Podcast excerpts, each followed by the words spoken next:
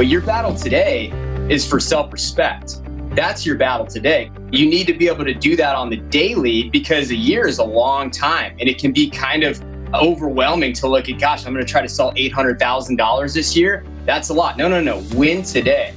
Be in integrity with yourself. Be enthusiastic. Be energetic. Be powerful. Be passionate and have respect for yourself to do what you say you were going to do. And then the money will follow, but it follows those behaviors. The voice you just heard is Adam Sobieski, Cutco's North American trainer for the CGC or Closing Gift Consultant program. Adam personally developed this program into record setting results in 2014 and has since been leveraging his influence by helping others to grow this program throughout North America. CGC sales reached $14.5 million in 2020 and are projected at over $20 million in 2021. But that's just the tip of the iceberg in terms of potential for this program. In this conversation, Adam shares his success factors for business and life and his vision for the future of the CGC business in Cutco Vector. This is a truly exciting opportunity that some of you listening may be able to jump into. I know you'll enjoy this inside look into this facet of the Cutco sales business with Adam Sobieski. Welcome to Changing Lives Selling Knives. I'm your host, Dan Cassetta. There's a generation of entrepreneurs and business leaders out there right now who are positively impacting the world using lessons and skills that they first learned from selling Cutco knives with Vector Marketing Corporation.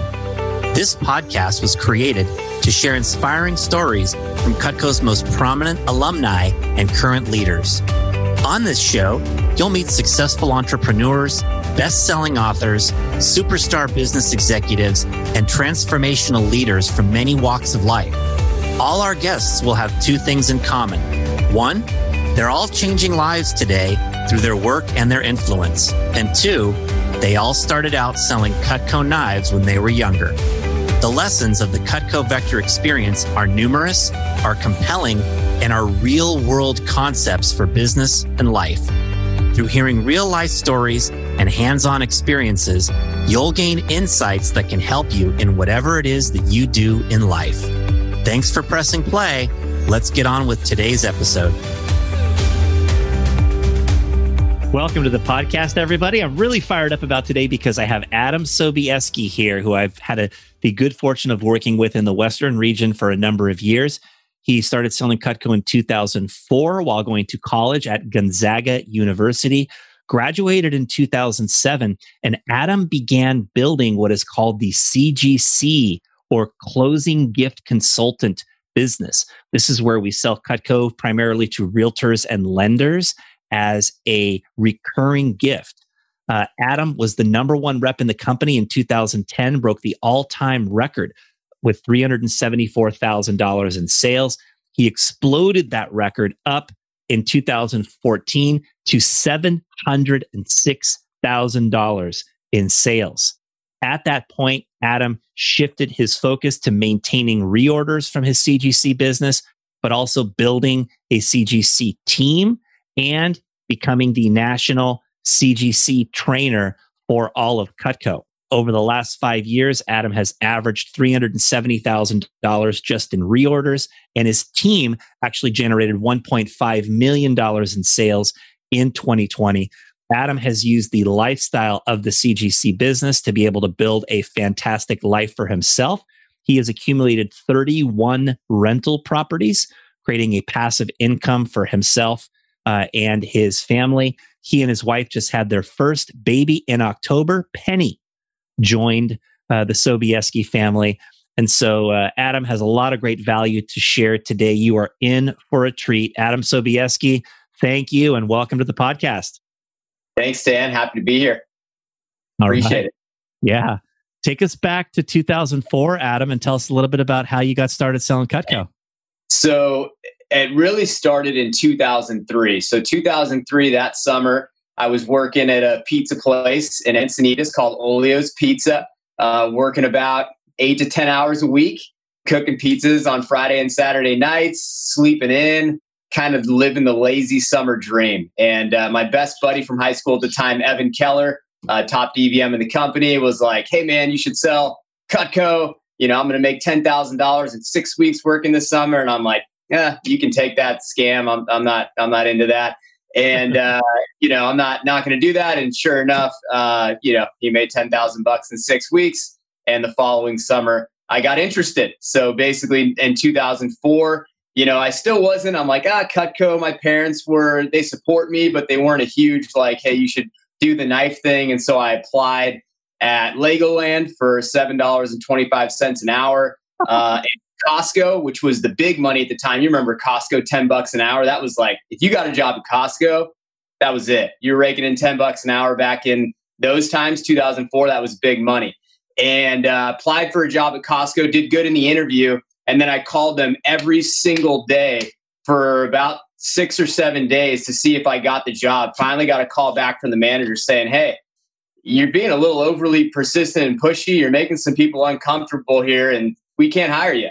And so, sure enough, I went in for the Cutco interview the following weekend and uh, didn't have to wait that long. They hired me, and uh, the rest is history. So denied, denied by Costco, but you got into Cutco. That's right. I was too uh, too persistent for Costco. Apparently, I, I up people the wrong way. That's awesome story. Tell us yeah. about some of your early experiences with the company, Adam.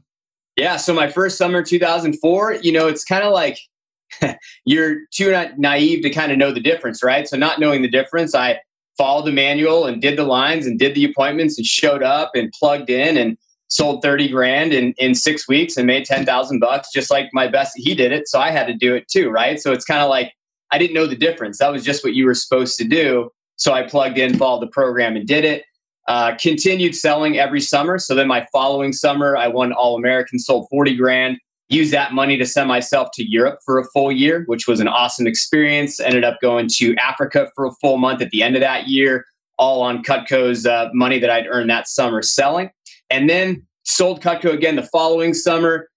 And then we came to uh, you know 2007 when uh, I graduated, and you know I was about to look for a, a corporate job and find myself a cubicle to uh, get involved with. And I remember talking to my best buddy Evan Keller at the time, being like, you know, hey, what are we going to do here? Right? It's 2007. The reset, Great Recession was hitting. Right? There weren't a lot of jobs, and Evan was like, I don't know, man. Why don't we just sell some knives at the Del Mar Fair just to make some cash, save up some money, have a good time, and see where that takes us, right? And so uh, we did that. And uh, Wes Goddard, our DVM at the time, kind of through pure force got us to go to SC1. We were out. Me and Evan were done. We were going to get, you know, I got a business degree from Gonzaga. He went to Marquette. We're like, we're not doing the knife thing anymore, right? We're going corporate America. And sure enough, went to SC1, watched Hal Elrod give a talk about uh, hey, give Cutco a try for 12 months. See if you can get the Rolex, make a hundred thousand bucks. And I'm like, well, there's no hundred thousand dollar jobs available right now, so I guess I'll just do that. And uh, did that. And uh, in the process of doing that in 2007, the 200,000 for the Rolex, that's when I started doing CGC because I met Tony Carlson at a conference. So that's the uh, the nutshell story there. Yeah, so cool to hear. What were some of the lessons that you feel like you learned as you were progressing through your sales summers with Cutco? What I really learned, Dan, is that the income opportunity attracted me to Cutco, obviously. You know, the fact that you could make a good amount of money as a college kid uh, in such a short window of a summer was attractive. But then once I got there, I learned that it wasn't about the money at all. I didn't care about the comma checks. I didn't care about you know, making 20 grand my second summer and paying for your. I, I honestly, it almost sounds inauthentic, but it wasn't about the money. All I wanted to do was compete. It was a platform for me to compete and see what I could do, see what I was made of. Could I beat that person? Could I beat this? Could I break that push record? That's what it was about. I always found it interesting that a rep would make an extra 25 calls to get a cheese knife from their manager. I didn't care about that. I was trying to reach a potential and see what I could do uh, competitively against myself and competitively against the other reps for the summer. And so I didn't care. Like, you know, the checks got big and that was great as a college kid. But for me, it was all about I have something to prove to myself and to others. and I want to be here to compete and be the best that I can be. And that's really what it was about for me for years. Even the first year when I did 200,000, that wasn't about the money. Like, sure, the money came, but it was really about seeing what I can do, improving myself. I always had a little bit of a chip on my shoulder and really wanted to prove myself. And that was kind of the, the motivating factor. So what I learned was if that the income opportunity is great, but if you're just there for the money, that's you're not going to make it. Like you're not going to going to make it as, as much as you could. But if the goal is to see what you can do to become more in the process and really to compete with others and yourself, that creates motivation that's more sustainable than just trying to get another bigger paycheck. Indeed. You know, the income side of any job or any opportunity is only truly motivational up to a certain point once somebody has their basic necessities met and they have a little bit left for some fun stuff and you know do some of the things they want that's where the motivation of of additional income begins to wane. There's like diminishing returns after that point. Yep. and so anybody has to be able to find other things in their job that inspire them that motivate them right? In uh, in you know Daniel Pink's drive right? He talks about autonomy. He talks about mastery of a mm-hmm. task, you know, and and how that's important. And then the, and competition sort of plays into that because uh, in vector the competitive arena is pretty brutal. Like there's a lot of great people who work in in vector marketing that are either selling Cutco or managing who are super talented and are producing really high results. And if you get involved in the the competitive side of the business, it can really help you elevate and bring the best out of yourself. Yep. Yep. Absolutely. And for me, a big part of it was, you know, again, I'd say like, you know, I'm not going to work hard, harder to earn a cleaver or a push trophy. For me, it was a big battle for self respect too, in a lot of ways. You know, I know one of your favorite books is The Four Agreements, same thing with me. And it's hard to have a lot of respect for yourself when you're constantly not living in integrity with what you say you're going to do. Mm. And so for me, one of the big battles, and this is what I train a lot of our, our CGC reps to do as well, is that, hey, making those 50 recon touches today Sure, it's about building a reorder business and having a great lifestyle and all the rest of it. But your battle today is for self respect. That's your battle today. Because if you only make those 17 calls and it's 3:47 p.m. and you have that window where you can get to 50 and you don't, what's that about? Right? You're letting yourself down, and that becomes a self-respect issue. Right. And so you have to make it about more. Right. And you have to be, if you're not competitive, get competitive you know even this podcast dan you know you find as a competitor you find ways to make yourself get fired up for competition. So even this podcast i've seen you had you know some guests on twice and i'm like man he hasn't even had me on once. I'm going to bring it today. I take that right? And so if, even though you don't mean it personally right because one of the four agreements is don't take it personally i can choose to take it personal in the moment to motivate myself to blow it out of the water right you need to be able to do that on the daily because a year is a long time and it can be kind of overwhelming to look at, gosh, I'm going to try to sell $800,000 this year. That's a lot. No, no, no. Win today, right? Be in integrity with yourself, be enthusiastic, be energetic, be powerful, be passionate, and have respect for yourself to do what you say you were going to do. And then the money will follow, right? But it follows those behaviors. Indeed that was uh, some really powerful information that you just shared right there. Some awesome lessons that anyone can take and, and, and utilize to become better at whatever they're doing, whether it's Cutco or anything else. So you you graduated from Gonzaga in 2007. Your first full year selling Cutco, you sold 200,000, right? So you had that uh, 100k income that Hal Elrod fired you up about, and then you you took it up the, the Rolex. There you go. Uh, you took it up from there. Uh, two years later, you broke the all time company record. Uh, you really had this uh, closing gift consultant program humming. Tell us about the process of building your business over those first few years. Right. So, you know, 2010 Silver Cup happened because of what I did in 2007 and 8, right? Where it really came 2010 Silver Cup and breaking Tony's record was in 07 08 in the Great Recession. Well, what caused that Great Recession? As we all know, it was the real estate market. Well, what was I trying to do in 2007? I was trying to sell a future supply of gifts to people that didn't even know if they were going to be in business anymore. So it was very difficult times. And I remember one pivotal week in 2007 where I had 21 in person appointments with realtors, 21 qualified realtors. I spoke at two Willis Allens and one Prudential. I got like 90 leads. I did 21 in person appointments and I got one sale. And the sale was for ratchet printers for some lady who felt bad for me. I didn't even sell an engraved gift. And it was during, it was in that week where I'm like, okay, I, I got two different choices here, right? I can quit because that would make a lot of sense, right? Or I can just commit to, I'm going to do this no matter what, or it's going to kill me, right? I'm going to give it everything. I'm going to eat, sleep, breathe, my heart, soul, everything, go into closing gifts, make Tony mentor me, which I don't even think he was looking for a mentee at the time. And I am going to force this reality into existence, or it's going to, I'm going to die trying. And I took on that mentality. And when you take on that mentality, the universe gets out of the way, right? It's not, they're mm-hmm. not trying to build that many roadblocks. And so, you know, had some decent success in 07, 08, 09, but then building on that, once the market started to get better in 2010, I knew that was my year to be able to break Tony's record, right? And Tony was my mentor, so it was kind of a special thing. And so that happened in 2010. And then at that point, I was like, okay, anything really is possible for me in business and what I want to do. It's not just lip service and okay, I guess it's possible, but I knew that because I was willing to do whatever it takes and delay gratification, I really could do whatever I wanted to do uh, in the Cutco arena and, and in the business world in general. And that momentum since 2010 has kind of come through for the last 10 years, to be honest with you. Yeah. What did your weeks look like as you were building your business from, you know, the 200K year up toward the 700K year? Yeah. So what's interesting is that they were really, you know, the part of the CGC program, the older you get, Dan, and you know this, you know, how much money you make is as relevant as how you make that money.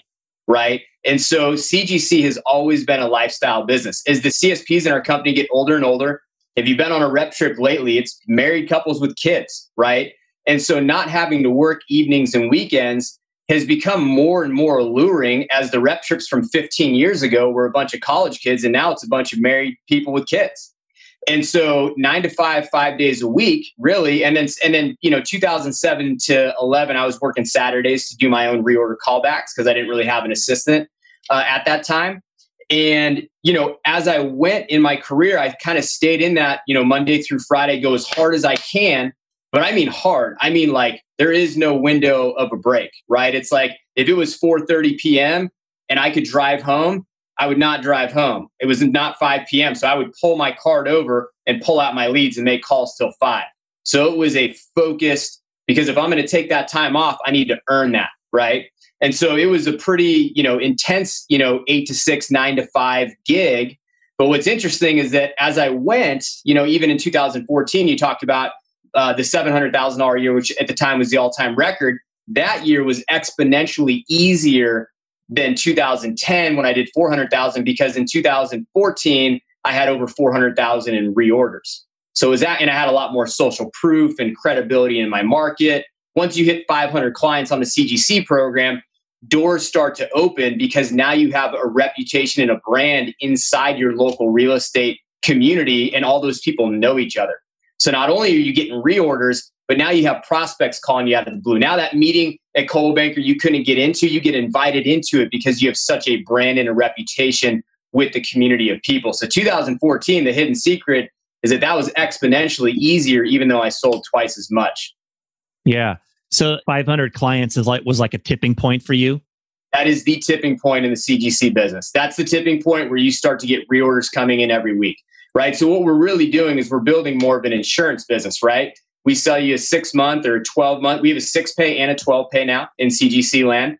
So we sell you a six month or a 12 month or Eric Cheshire uh, up in Northern California invented our subscription program. So he, he now has clients that he gets them on the reorder program where they opt in and they're reordering for the rest of their career. And so we, we are now implementing that across North America as well. But once you hit 500 clients, that's when you start to see the reorders coming in. And we're in a re- kind of like back in the day, Dan. You know how we say the job doesn't start until you hit FSM, FSM, yeah. right? You start making that big commission, all the rest of it. Same thing with CGC. It's really a grind the first two years because we're in a reorder business. But when you have 80 clients, you don't have a reorder business. So you don't really get how easy it is when somebody says, Hey, I need another 25 clubmates, done. And that's a $3,000 order and it took 10 seconds. You don't understand how that works until you get there. So the biggest thing that most people do to fail in this, which is probably most things in life, is that they stop right before they hit the finish line. They stop uh. when they ah. have 272 clients and they're like, ah, I think the reorder thing isn't really working for me, or maybe it doesn't work in my market, or maybe it's me. But if they had just pushed for another year and gotten to that magical tipping point, they would have had a beautiful reorder business. Oh, cool. And so to build that, for, for anybody who maybe is a Cutco rep that's not familiar with this, or somebody listening who might be attracted to do this, describe a little bit about how uh, what the process is like. You you book meetings at real estate offices to start. Yeah. So basically, we, our clients are realtors and loan officers. And loan officers, another word for that is lenders, mortgage brokers, mortgage professionals. There's a lot of word. We just call them LO. LO means loan officer. Those are our clients. We're called the realtor program because there's just more realtors. And so essentially what we do is just like Cutco, they have sales meetings. So we go to the real estate office, the Coldwell Banker, Century 21, Remax, Keller Williams. We speak to their salespeople. Right now, we do it obviously via Zoom in the COVID environment, and we present our concept. And essentially, we are just a better option. We're diverting funds. So before you and I were ever born, Dan, a realtor sold a house and they gave somebody a closing gift. This is not a new concept. This has been around for decades, right? The stat right now, according to NAR, National Association of Realtors, is $510 million. That's what realtors just in the US spend on closing gifts per year. 510 million just in the US. Now, if you mix in Canada and you mix in lenders, you're looking at about a billion dollars that's spent annually on closing gifts. Okay. Now, what are most of those gifts that are given? Lowe's gift cards, bottles of wine, gift baskets, plants, right? How long do these gifts last for? Not all that long, right? They're typically consumed, 90% of the gifts are consumed almost immediately. And the other 10% just kind of sit on a wall or shelf and collect dust, right? Crystal vase, clock, painting of the house, doormat, door knocker. It just collects dust. It never gets used. So with Cutco, we're really op- offering these people an opportunity to get something in their client's home that brands them because we put their info right on the product itself and that's something the client is going to use. They get over 300 marketing touches a year forever with that client, right? Also, it's a conversation piece in the kitchen. So, where do people hang out?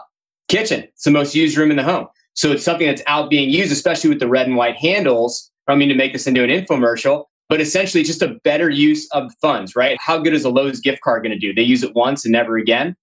So, all we're doing is diverting funds the challenge with selling Cutco is that that person's not necessarily going to spend $1,400 on a knife set today, whether or not I meet with them. But that agent for the year, if they're going to sell 10 houses, they are going to spend that money. We're just taking that money and diverting it to something that's more efficient and it's tax deductible, right? So you're limited to $25 by the IRS since 1963. That's the IRS client gift deduction. Because our products are branded, they get to be written off 100% as advertising. So these mm-hmm. realtors, if you're a top realtor and you sell 25 or 50 houses a year on your P&L at the end of the year, you're spending five, six, seven thousand bucks for that year on closing gifts, and you only get to write off $25 per gift. So if you're spending money in your real estate or your mortgage business, it should be number one, it should be tax deductible. And number two, it actually should be something that brings in repeat business. And when you give something to somebody that five years later they're still using every day, has your info on it, that creates top of mind awareness. It creates conversation in the kitchen at the Thanksgiving dinner, holiday party. Hey, where'd you get that red spreader with the, oh yeah, we got that from our lender, blah, blah, blah. Five months later, hey, who's that guy we were talking about? We're going to refinance. Boom, you get that referral versus the Lowe's gift card that nobody remembered.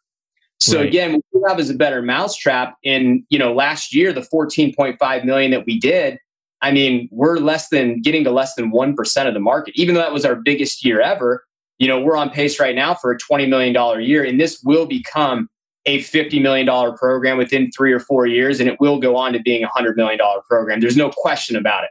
That's awesome. I definitely want to get more into the future of the program a, a, a little bit later on today, Adam. Sure. But uh, it was cool to hear you describe, you know, just the process and how it works and why it's so cool, and just the idea that you're selling, you're getting people to spend money that they're gonna spend anyway. Yep. You're just getting them to pick a better option yep. for how they can spend it. That's a higher quality gift. that's a better long term memory of them. And the idea that you shared that because it's branded, they write it off as advertising versus a client gift. That's just an added bonus that basically, for a lot of these high income realtors, is sort of having their expense right there. Um, So that's uh, that's pretty cool. How about Adam? Let's talk about you and and what you feel you brought to be so successful. Like, what were some of your most important success factors to take your business to such a high level? For me, Dan, number one would be definitely just a chip on my shoulder to just to prove myself to myself, to other people. You know, you used to get, you know, a little bit made fun of for doing the knife thing, right? I'm just going to call it what it is, right? You, hey, you're still doing that knife. Didn't you graduate? You're still doing that knife thing, right? Get a little talked down on by your peers, your community. But like I said, similar to this podcast, when you're a competitor, I chose to take that personally, right? In a way where it would motivate myself. And so you know, I'm like, hey, okay, cool. You know, we'll see. I'll show you, right? And so a little bit of that chip on my shoulder, you know, like some people were going back to school to get their MBA or they get some good corporate job and all all these high accolades, and people are like, Adam's still doing the knife thing, and I'm like, you'll see, right? And so a little bit of that chip on my shoulder of having to prove myself to other people, if, if we're just being honest, right? Perfectly authentic. I'm not saying that's the healthiest motivation long term, but that's as a young 20 year old, that definitely worked for me. And then also proving myself to myself. And then also the ability to eliminate distractions. We talked about before this, you were like, hey, make sure you don't have any notifications on uh, your computer or phone in the podcast. And I'm like, don't worry, Dan. I have zero notifications that pop up. Uh, my phone is in do not disturb mode 24 7. The only person that can call me is my wife. There is not one person that can reach me during the day because if you need me and it's an emergency, probably call the police or the ho- go to the hospital, right? Like I'm not I'm not your guy, right? But if you want to set up a call, let's set up a call. But but most people, most salespeople are living a distraction, right?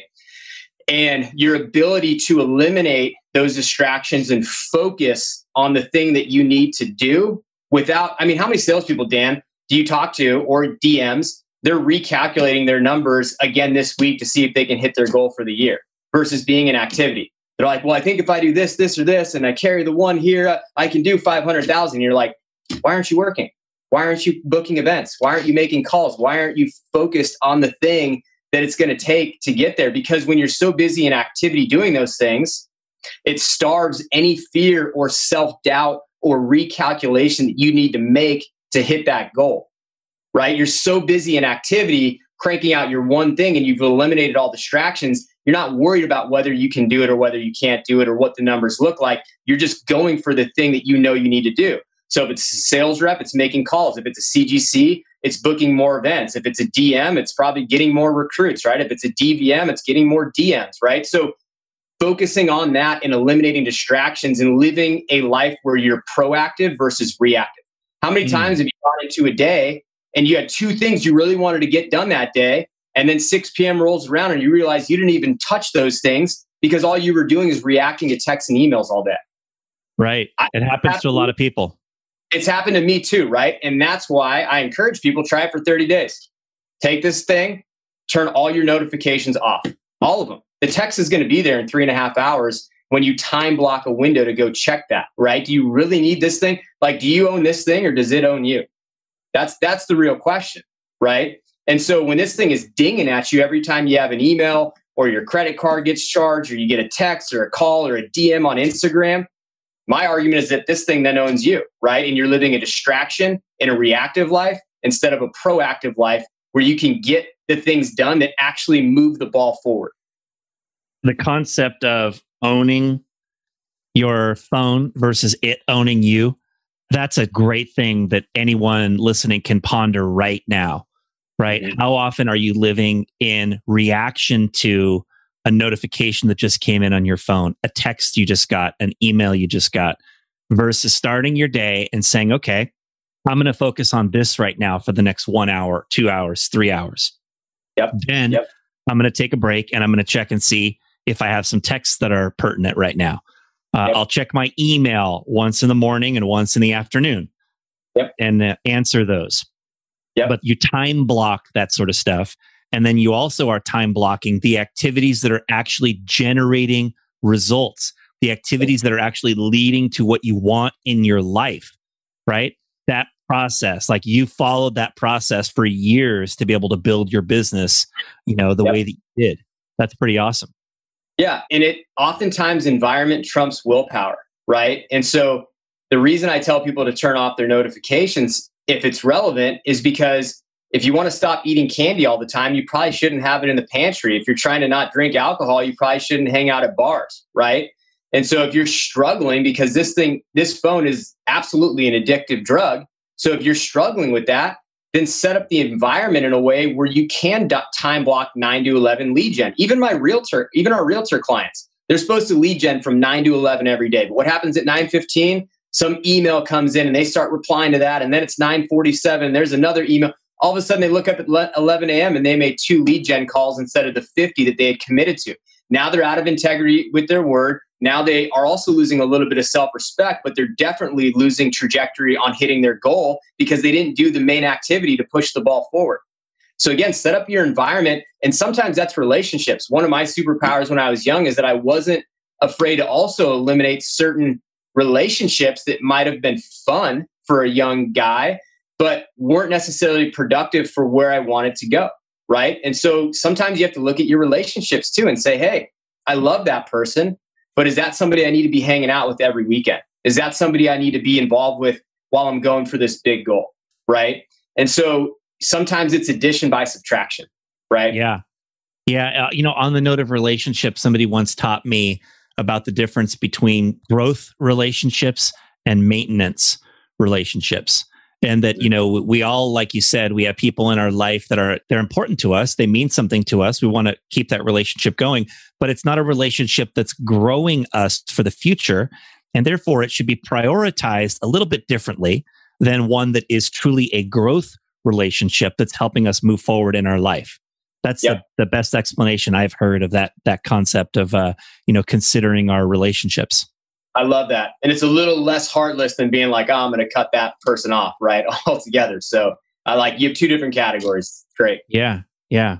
So Adam, if you're if you're describing to somebody, you know, what makes CGC such a great opportunity, you've referenced a few of the things. C- could you sort of summarize what you feel like makes the CGC uh, opportunity such a great thing that people should be looking at and considering? So, you know, again, it's what we've really done with CGC is it's the way that we've turned Cutco into a consumable, right? Mm. So if I sell a realtor 15 club mates or 25 sheer favorites or a loan officer buys 50 spreaders and they run out and they need more, right? Our average order is $1,100. It's basically a homemaker, but they're repurchasing that every six to 12 months. Now we got something, right? So again, that's really the beautiful thing is that you don't necessarily have to trade time for money forever because of the residual nature uh, of the fact that the lifetime value of each client's higher. Because if I sell you a signature set, sure, maybe you buy some cheese knives for your daughter and your son-in-law later, but you're not really buying 1400 bucks a year me, from me over 10 years. But if you do that, now your lifetime value is $14,000 and that's a small realtor client, right? We have I have loan officers that order 500 spreaders a year, right? And so the lifetime value of the client becomes higher because they're using Cutco as a consumable instead of as something that they keep forever. And the beautiful way this program has evolved, Dan, is that now it's really just a layer for most of our CSPs. So, what do I mean by that? Back in the day when I started, this was a 40 to 50 hour a week job, nine to five, five days a week.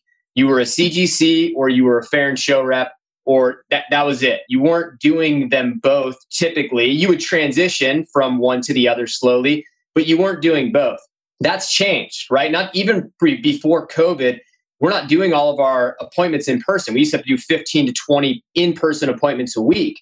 But now, the way that we do it, we speak at a couple sales meetings, we collect leads and cards, and then we set up uh, one on ones virtually like this with people that are interested. Our, our pitch is only seven minutes long. The one on one takes 15 minutes. So you can do a sales meeting and eight one to ones, even if you only have four hours a week to work. So 13 of the top 22 CSPs last year, which is 60% of the top 22 elite CSPs, got over 70% of their CPO for the year from their CGC layer. Mm. So Fortino is a perfect example. Number one rep, 865,000. Let's break that down. 600,000 of that was CGC sales. Of that 600,000, 430,000 was reorder business. And she just started five years ago. So you can build this quick if you're hungry, right? But Chelsea Bay, I mean, there's a lot, Lindsay Musser, Eric Gilman, there's a lot of examples of people. Some of those people are 100% CGC, but we have a lot of reps that they're, you know, 30%, 50%, but on average, out of the top 22 elite CSPs, they got over 60% of their revenue for the year came from their CGC layer.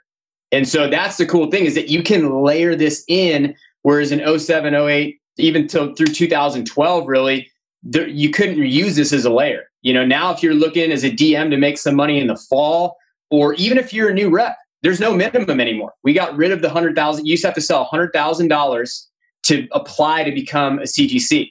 Not anymore, right? Because we have so much empty territory to fill right? I was talking to you before the podcast. I'm like, we have areas like Toronto, 6 million people, 15% of Canada's population. We don't have a CGC there, right? New Mexico, we don't have a CGC there. Las Vegas, 3 million people. We don't have a C- we have so much empty space that we're like, why are we making people get to 100,000? We have professional people that can come and do this right now. This is B2B selling and it's it's really more of selling a branding concept than it is a product.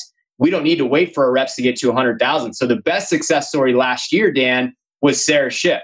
So Sarah Schiff was sent my way by Dan S- Dane Espegard, one of the top DVMs in the company. She was at 27,000 in residential sales, only 18 years old. Okay, so super young. This is not really looked at as the college opportunity. And she goes to Princeton, the Princeton University in Juilliard. And, you know, he's like, hey, I think she's going to be really good at this. So sure enough, we push her through. She becomes a CGC. And from the middle of September through the end of December, so in about four months, she sold 75,000 in CGC CPO, and she's still doing it this year because she took a year off Princeton. She didn't want to go to Princeton virtually because of COVID. And now she's doing CGC until September when she goes back to school. And her plan is to have 250 clients so she can pay her tuition, which is pretty expensive at Princeton, through the reorder business that comes in. Wow. So this has evolved into something much different than it was back in 07, 08. Yeah, that's amazing. And and the gateway for most people is not to try to do this on their own, but it's to join one of what are called the CGC teams yep. that we have nationwide, right? Yes. So if we do push you through before you're at 100,000 in residential Cutco sales, you actually have to join a team. But it's actually in your best interest anyway, because when you join a team, you get a team leader that mentors you and you also get back end support. So to build a reorder business, it's not just like you sell somebody gifts and then magically reorders start to fly in. You got to text those clients. You got to do orientation calls to those clients. They need invoices, engraving instructions, ETAs. You got to call them for the reorder. Gift. There, there's a lot of service, emails, specials. There's a lot of stuff that happens on the back end to produce. We had multiple CGCs do over three and four hundred thousand in reorders last year, but that's intentional through back end systems, service, support, and marketing. And as a team member, you get to plug into you know my team or Tony's team or Eric Chandler's team or Kristen Stayback, these people that have been in the business for five, six, seven, 10, 15 years, and you get to plug right into their systems at a split and you never even have to learn how to do it. So you never have to hire an assistant, you never have to figure it out. You just plug right in. So like Sarah Schiff, when she goes back to school in Princeton in the fall, you know, Tony, her the Tony team will be managing her back end so she can fully focus. She's in, you know, Juilliard and Princeton, and she's got a full, I mean, sings amazing, you know, just busy, going to be busy when she goes back to school. Those reorders will be produced for her because she's on a team. Yeah. So with the team arrangement, uh, what percent does the rep get? What percent does the team get? Great question. So it's typically a 35 15 split. 35 15. So the rep on the team program is yep. getting 70% of what they would have gotten if they tried to do this by themselves. But they're literally doing about half of the work, yep. just the very front end part uh, to generate the initial business. Right. And all the back end stuff really truly amounts to a huge amount of the work. And the team is just getting 30% of the of the revenue altogether, right? 15% commission meaning 30 percent of the revenue. Got it. And, that, that, see that makes a lot of sense. Yeah, if you know anything about the structure of like real estate agents, if you're a real estate agent at Coldwell Banker, that's a typical split 70 30, 60 40, 80 20. the brokerage has to get something just to cover overhead. There's not really a lot of profit for the team leader. Like Tony has a lot of employees. So most of the reps are on the Tony team. If you're on the Tony team, Tony's making a very small margin, but your upside is huge because the rep is going to pay that 15% out to do that on their own, anyways, because they have to hire the assistant, train the right. assistant, retain the assistant. Oh, whoops, the assistant left after eight months. Now we got to hire, train, and retain somebody new. Oh, they messed up three months worth of engraving instructions. Now I got to pay for all those orders while I'm trying to hire a new assistant. And then what's happening this whole time, Dan? They're not, are they focused on what they should be doing of booking events? No, no because, because the kitchen's on fire. So they stop doing the dishes. So the opportunity cost on their time, focus, and energy alone is worth that 15%. Right. And I, I can say from personal experience, having watched multiple people attempt to implement the CGC program on their own, that it's not a recipe for success. Uh, implementing the CGC program through the team system is the formula that is working for so many people all across the country. And as you referenced, we have a, a cadre of great CGC team leaders. So it's not just Tony and you anymore. There's a whole, bu- whole bunch of other great CGC team leaders that are doing awesome work to help people to build this. Yep, absolutely. Absolutely. It, it is the path of least resistance because all the years of marketing and service and support and back end, that took years to figure out. And employ you get to plug right into that. That's a no, it's a no-brainer. Yeah. And the program has grown year over year these last few years, even in 2020.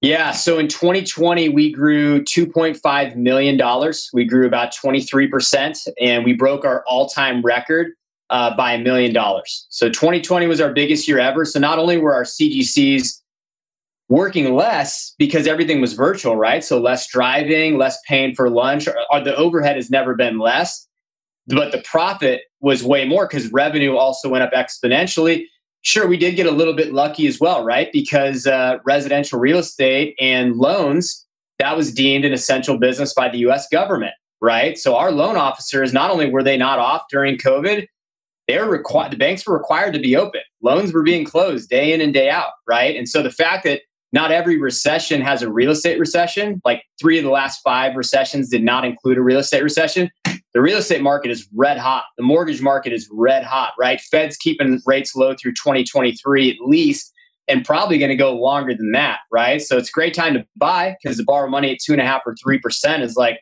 cost of inflation money, but also a great time to sell because asset prices are high, right? Inventory's low and rates are low. So we have a red hot real estate market, right? We also have a preeminent product and a superior value proposition, right? In Cutco. So we have a preeminent product superior value proposition mixed with a red hot real estate and mortgage market.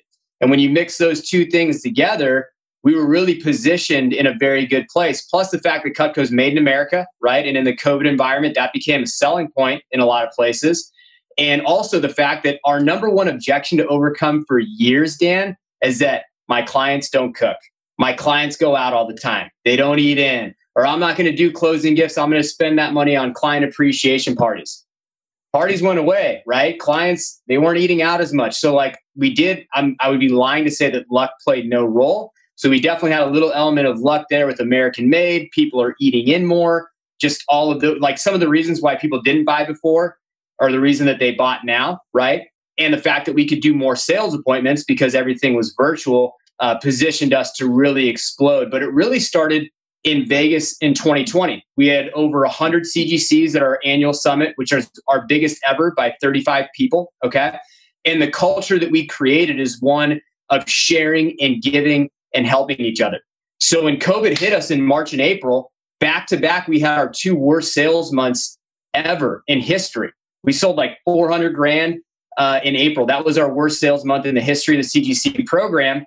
And what happened is our community came together and all started figuring out, hey, how can we evolve our pitch? Hey, how can we get into these offices without like how can we create a new business model similar to what the DMs and the other CSPs did?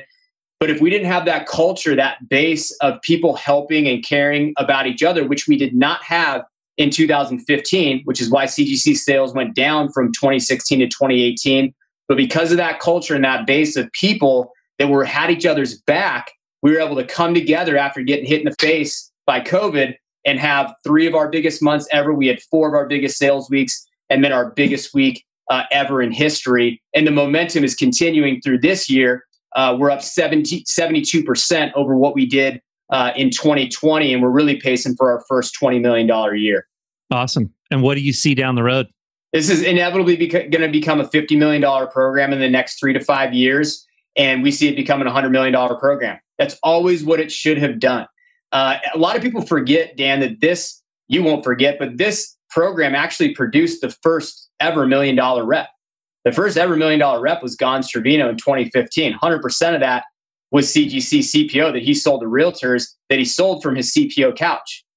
And then everybody forgot about it, right? It was like wild that it didn't catch on that like this guy who that was his second year being a CGC came and did a bigger year than John Ruhlin and anybody ever in the history of our company, a million dollars, and everybody forgot, right? And now here we are coming back to it, and we are going to have we had multiple CGCs do over seven hundred thousand. Bonnie Fast, Jenny Vega, Deanna Scortino, et cetera. We're going to have multiple CGCs this year. The number one horsey, Russ Wimbraw, make a note of it now, is going to do 1.2 million this year. But we're going to have multiple CGCs ship over a million dollars this year, which is going to put us back on the map and really back on the pace that we should have kept going in 2015 when we lost some key people and had a little bit of a culture shift to the negative. And now we're getting back on that track and pushing forward more and more. And once we start to fill some of these empty territories and start selling to mortgage brokers, which I'll talk about here in a second, it's going to become a $100 million program. Because even like Jenny Vega was number one CGC last year in overall CGC CPO, she did uh, over 700,000. She doesn't really have many lenders. So if she just had, you know, 400 loan officers in Phoenix ordering from her too, she would have done well over a million bucks. So this is still, again, in Cutco terms, Dan, you know, this is still a new program.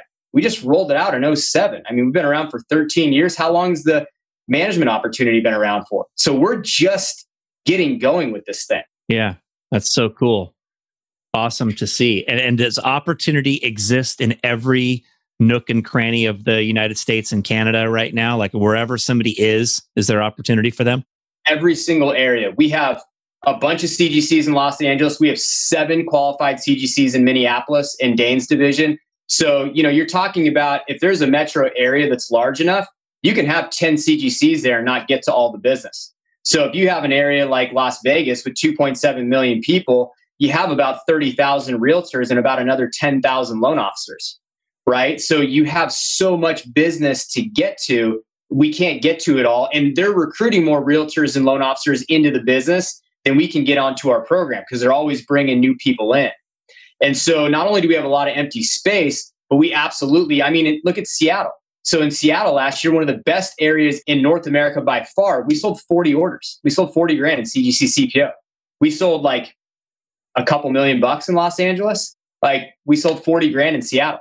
So we have a lot, and we didn't even get to everything in LA because even Deanna Scortino doesn't have five or 600 loan officers because loan officers are the forgotten clients right now, right? So we were talking about Christopher George earlier. So CMG, they're one of the biggest mortgage companies in the country, placed their first order last year. Phil George, his son, placed that. But loan officers love this program just as much as realtors because it's an easy system in place right? Realtors might do 10, 15, 20 house sales a year if they're kind of average. But even an average loan officer, they're selling, they're doing 50 loans a year. That's a loan every single week. You don't have time to think about what to get each person. Well, every client eats food every day, right? So this is a universally applicable gift. Loan officers love being able to plug into a system and their orders are bigger. Instead of 15 clubmates, they're ordering 50 spreaders or 100 trimmers and they do it indefinitely because it's so much better than what they were doing with gift cards or address stampers or whatever. And it's just an easy system in place. And so, again, most of our CGCs haven't even started on their mortgage layer yet just because they haven't gotten to that level because realtors are a little bit more of the low hanging fruit. So one of the other things I'm most excited about is as we start to really dig into with with the mortgage business, especially with rates being low, uh, as they are through 2023. People are refinancing, people are purchasing. Loan officers are our best lifetime value clients above realtors. There's just more realtors, so they're a little bit lower hanging fruit. Yeah. So cool to hear. So much great stuff. so much potential. If anybody listening is thinking, hey, I'm interested in learning more about this, what is the first step for them to follow? Yeah, first thing to do is to apply. So, again, the $100,000 minimum is gone. So, talk to your DVM first. That's step one. If you're interested in this, again, similar to like Sarah Schiff I was talking about, or Russ Wimbraugh, who just came back in the business two years ago, is going to sell over a million bucks this year. First thing to do is ask your DVM, right? Because maybe you're going to open a branch or go DM, or maybe you're going to do fairs and shows or federal, or there's so many great programs that it's not just CGC, right? So talk to your DVM and see if this is right for you. This is different than selling Cutco. We're selling a branding concept to business people. This is B2B. It's just different. So again, it's a great opportunity, in my opinion, for pretty much everybody. But talk with your DVM first. If they think that you're a fit, they will then allow you to apply to become a CGC. If you're under 100,000, uh, you'll get added to a team. Generally, it's the Tony team. And then we get you a kit and you're off and running. The cool thing is that I'm the national trainer. So I run a training call every single week where we train all the CGCs. So we never had that in place before either, Dan. That's why I say, like, the first 150 million we sold in this program was kind of by accident. There was no trainer, there was no training, there was like one meeting a year. It was just kind of an afterthought, right? We're getting organized now. And so we have national training. We can get you on a team. We get you your kit. We have training for you to watch. And then we line you up with the team leader. Or you can have access to me. If you choose and you're over 100,000, you don't want to join a team, I personally will help you out. It's something that I love to do. I don't talk to clients anymore. I haven't talked to clients since 2014. And so it's something that I love to do is helping the new CGCs. So still at 34,000 bucks for January, despite not talking to clients, but I love helping the new people. And we never had that before. So people would get excited about CGC and they would join and they would just kind of be left to figure it out. And uh, that didn't work out so well. So it sounds like there's a great system in place. Anybody can approach their division manager to be able to see if it's a, a fit for them. We obviously want to make sure we, we, we're dealing with people who are committed to building this and being in the Cutco business long term. That's mm-hmm. a key thing. Really, really great work you've done here, Adam. Congratulations. And it's awesome to see. Um, how about uh, just to wrap this up, Adam? Personally, what's exciting for you, man? My wife and I had our first baby four months ago, October 5th, uh, little Penny Ruth Sobieski, and she is the light of our lives. Uh, it's just the most amazing thing ever, right? It's something you don't get until you do it. And spending time with her is just it makes every day just a joy. I was saying this to a couple of my buddies. It's like, you know, a lot of parents think they're there here to teach their kids, right? But and babies. But what if the opposite were true, right? And so, kind of like our buddy Tim Nikolai asked. And so it's like when you see this baby and they're just pure bliss and joy and just presence and all the good emotions, no anger, no jealousy, no fear, no envy, and they're just pure happiness and smile and just they're there with you. It's just you learn a lot about how you want to be. Like, wow, that level of joy and cheerfulness, that's possible, right? And sometimes you lose a little bit of that along your road, even sometimes to achiever, right? The the double-edged sword of being a high achiever is sometimes you have to take on a good amount of pain, right? And so sometimes you can lose a little bit of that joy and you get caught up in the achiever trap which is achieving more just to achieve more just to achieve more and you don't ever necessarily get to that level of joy and love and happiness and presence that you can get to just by achieving more it becomes kind of an empty pursuit and when you have a baby there's something about just their presence alone in that that just brings such a level of love and joy and fulfillment and watching my wife be a mother and how amazing she is with her it's just a whole different level of joy that uh, that I didn't know existed. And so that's the roller coaster we're on right now. This chapter of my life is really for that. You know, sure, I'll achieve some more just by default. That's part of my DNA, but it's not my focus. And uh, my focus is, you know, the family and uh, and helping CGCs, which is another real avenue of fulfillment because I like watching people push through their limits and get to the next level and that also brings a level of joy. But uh, but there's nothing like having a baby in the house, and uh, you know my wife and our baby is just it's the best thing in my life. So cool to hear, Adam. I'm really proud of all your success. I'm really happy for you. And I feel like you've given a ton of value to our audience today. I really appreciate having you as a guest on the podcast, man. Thanks a lot. Thanks for having me, Dan. Adam Sobieski. Holy wow. There's so many great nuggets that came out of that. Just great to hear about the evolution of the CGC or closing gift consultant program in Cutco, turning Cutco into a consumable, creating that residual nature for people who are committed to being in the business long term, and that the average order is $1,100. This could be a layer for current Cutco sales professionals. This could be a new opportunity for somebody who feels like they want to be involved in the Cutco business long term and, and, are committed to it. And uh, just so many additional opportunities that uh, come along with the lifestyle of the CGC business. Adam said, Your battle today is for self respect. Right? Are you following through on what you promise to yourself? Not just what you promise to others, but the commitments you make, the goals you set, the life that you've decided you want to build. Are you acting in a way that is moving you in that direction every day? Adam said environment trumps willpower and putting yourself in a position where it's easier to succeed. There's so many things that we could talk about that apply to that. And then, of course, remembering why you are doing what you're doing. Adam's greatest why right now is his family, his wife and daughter, that presence he talked about with a little kid, the joy, the love, the happiness that they exhibit, right? That's why we're doing what we're doing. We want to be able to have lives of joy and happiness and love and presence with the most important people and the most important things, right? That's why we work hard to be able to create this lifestyle, right? So keeping that in mind is a key element of success as well. I love that Adam mentioned that there at the end. So many great nuggets. I really appreciate the value that Adam Sobieski brought to the podcast today. And I hope you enjoyed this as much as I did. Located in Adam's hometown of San Diego is one of our podcast sponsors, Organifi, which is the Cutco of superfood blends.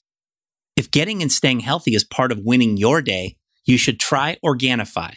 Their green juice blend is made with 11 all natural organic superfoods. You just mix it with water when you're ready to drink. You can check out the full line of their products at Organifi.com. That's O R G A N I F You get 15% off everything that they carry by using the discount code CLSK. Try out something from Organifi today by visiting Organifi.com. You can see all our sponsors at changinglivespodcast.com slash deals. Thanks for listening. If you enjoyed today's episode of Changing Lives Selling Knives, please consider rating or reviewing us on your podcast player and hit the subscribe button so future episodes are automatically downloaded directly to your device. For access to guest bios, show notes, and other resources, visit changinglivespodcast.com. You can sign up there to receive valuable resources for free from people featured on the podcast. This is Dan Casetta signing off. We'll be back in a few days for our next story about changing lives.